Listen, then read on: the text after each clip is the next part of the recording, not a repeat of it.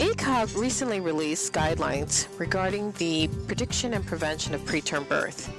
So, where are we today in identifying patients who are at great risk? And how can clinicians put that information into clinical practice to provide significant outcomes? I'm your host, Ana Maria Rosario, and with me today is Dr. David Stone, a practicing OBGYN in the metro Detroit area for over 20 years. He is also a fellow of the American College of Obstetrics and Gynecology and a member of several national organizations, including the American Medical Association and the Society of Robotic Surgeons. Dr. Stone, welcome to ReachMD. Thank you. Well, let's first start off with reviewing the information from ACOG regarding prediction and prevention of preterm birth, which is commonly referred to as Practice Bulletin 130. Can you summarize that for us? Certainly. The Practice Bulletin number 130, that's found in the Green Journal, as we call it, in the ACOG, American College of OBGYN, came out in October of 2012. And at that time, we really saw in that Practice Bulletin somewhat of a framework or a groundwork by which we could see that evidence based medicine gave us the tools to say that this is what we should be looking for in patients during prenatal care who may be at greater risk of a preterm birth, and what to do with those particular patients given their background. In particular, the idea that there was progesterone supplementation for patients who had a history of preterm birth, and then there was also the idea of using a particular progesterone, a vaginal progesterone suppository, for those patients who have a high risk of preterm birth with the current pregnancy when they're found to have a short cervix.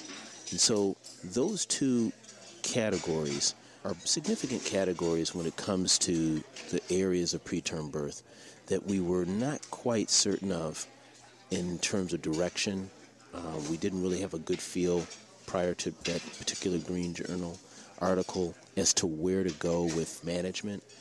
But it really kind of set up a course for us to really hold ourselves to, especially when it comes to looking at things with evidence based medicine. And that's really what's key here. This really did a good job of tying in that evidence based medicine to give us a sense of, of vision. So it's now been two years. So where are we now with incorporating this information into everyday clinical practice? Well, as many things, there oftentimes is a gradual acceptance of the practice of certain areas of medicine. The concerns often are that do I start practicing this medicine now? It seems like it just came out, but two years gives us a good length of time to have seen the, the fruits of our labor, the fruits of the benefits of adopting these practices. In my own practice, I've seen the difference in terms of me being able to go after the information that's vital to make the best decisions for these individual patients at high risk for preterm birth, and then being able to implement a management scheme that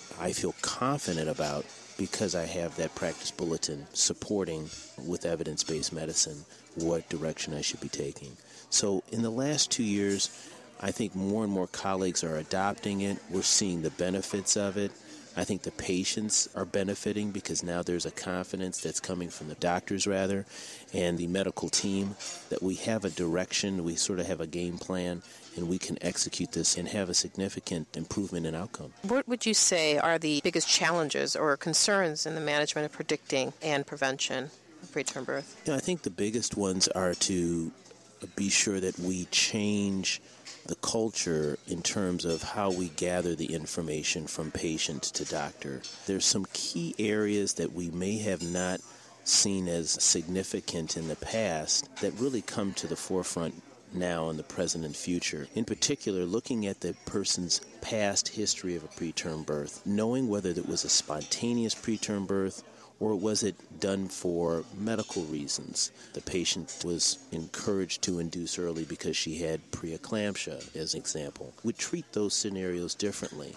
Also, knowing that the patient needs to come forth with better information that can be a challenge sometimes. Patients oftentimes will not have all the information as to how many weeks they were when they delivered. They know how much the baby weighed, but they oftentimes miss out on whether they were 37 weeks or 36 weeks, which would be the difference between being term and preterm.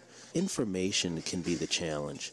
The other challenge, uh, quite honestly, is coverage for sometimes the treatments that we, we want to implement. Some insurances and some programs may not provide coverage or adequate coverage for the patients to participate in the progesterone that's being offered for preterm birth prevention, whether it be for short cervix, which is a vaginal progesterone, or with preterm birth history, which would be some other form of treatment of progesterone. So those two categories, oftentimes insurances may have an issue with covering it, and it's such a vital part to that management that we really hope that there's more and more adoption of that into the mainstream of insurance coverages. If you're just tuning in, you're listening to ReachMD. I'm your host, Ana Maria Rosario, and joining me is Dr. David Stone, obstetrician, gynecologist, surgeon, and educator.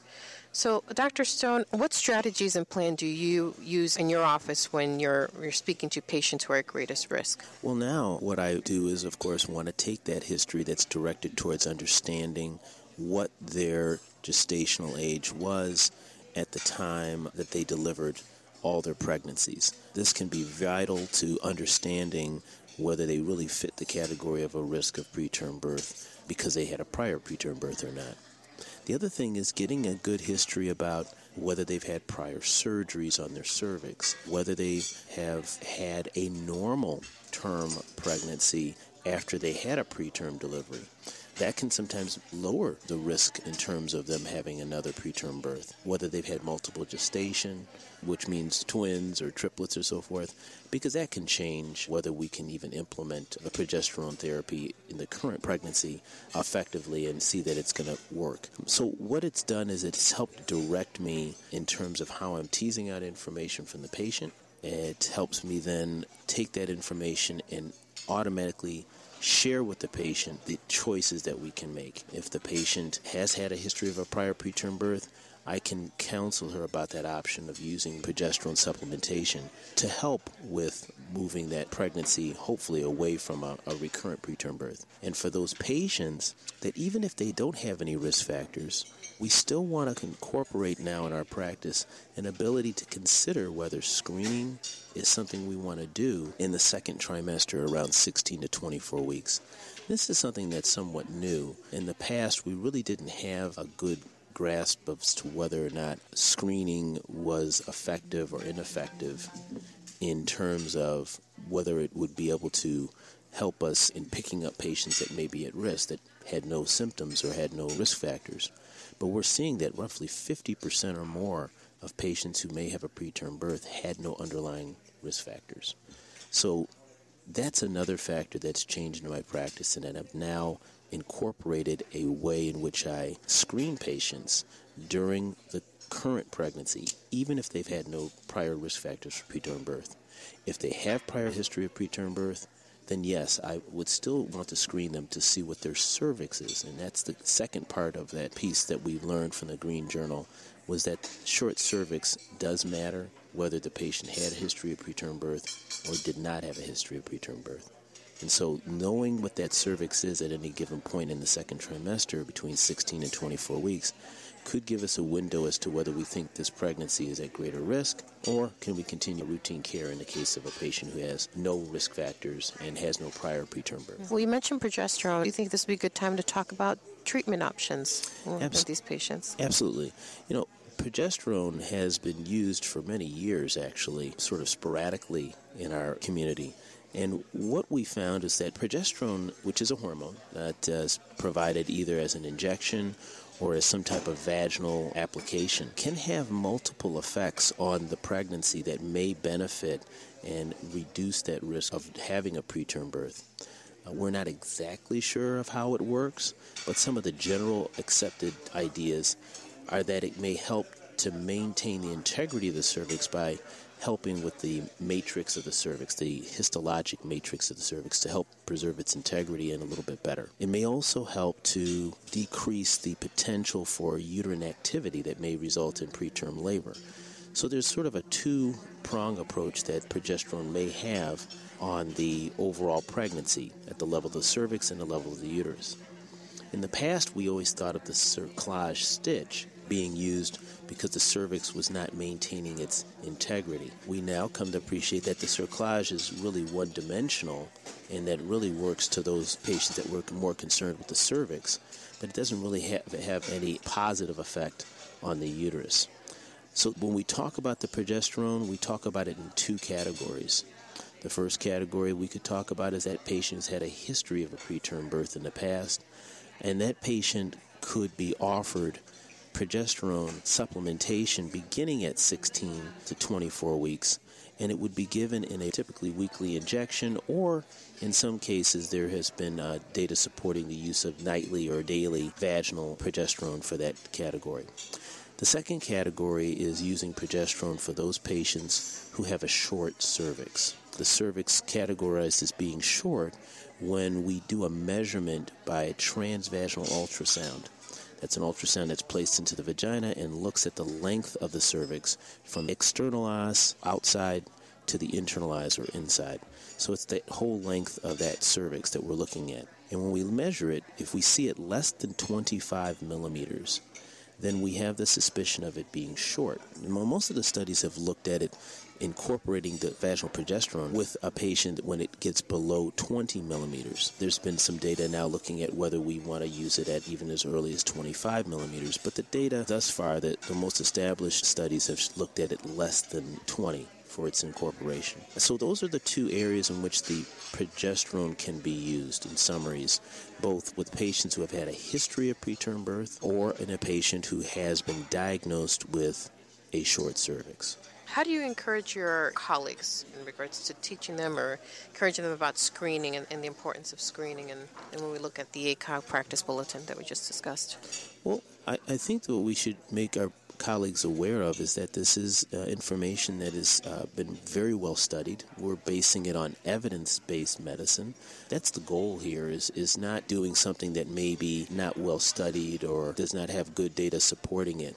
Uh, there's very good, what we call level one data, which means that there's been large numbered studies, meaning using large sample sizes, doing it prospectively, doing it randomly. So these are the very higher level studies that really support and justify the incorporation of these management ideas. And I think that helps our colleagues to have the confidence to know that what they're practicing is good medicine. It also gives us a fighting chance and something that we we really just kind of felt hopeless to and helpless to in the past where we didn't really have a real good direction of what should we do with these patients that have had a history of preterm birth. Do we wait until we see the next preterm labor on this patient occur before we start trying to intervene? And sometimes it could be too little too late. So in this case, helping my colleagues understand that this form of practice is, as we talked of, been acknowledged, at least in the Green Journal Practice Bulletin, since October 2012. And I think that helps to give my colleagues the confidence to know that it's there, it's available, it's got good evidence based medicine to it, and it can make a profound impact on their patients' lives. they're not just the, the child that's born prematurely, which is a significant potential impact to that individual's person's health, but of course to the patient they're serving, the mother of that child, their family, and how that relates to the quality of the care that you're providing to that patient. Well, before we wrap up here, any final thoughts? Anything that we didn't cover that you'd like to share with our listeners? Yes, I, I, would say that we really owe it to our patients to provide the best quality care. This particular practice bulletin that came out in October of 2012, practice bulletin number 130, set a groundwork for us to be able to touch to and say we really have a good management scheme that we can give to patients who have had a history of preterm birth or in patients who are identified with having a short cervix. I really feel that when we practice good medicine, good quality medicine, using the information that's evidence based, we're doing the very best we can for our patients. But I would also make our colleagues rather aware that as we move forward, we're going to be more and more held accountable for the quality that we provide to our patients in terms of the care that we're rendering. And I think that when we are practicing the very best evidence based medicine, which I believe incorporates some of the ideas that are in that practice bulletin 130, I think we're doing good quality medicine, and that's that's going to be important for us in the future. So, Dr. Stone, thank you so much for being with us today. I know this is a topic that you're very passionate about, and obviously it's come through in the uh, discussion that we've had today. So, thank you for being with us here at ReachMD. Well, thank you. I am your host, Ana Maria Rosario, and you've been listening to ReachMD. To download this podcast and others in this series, please visit ReachMD.com. Thank you for listening.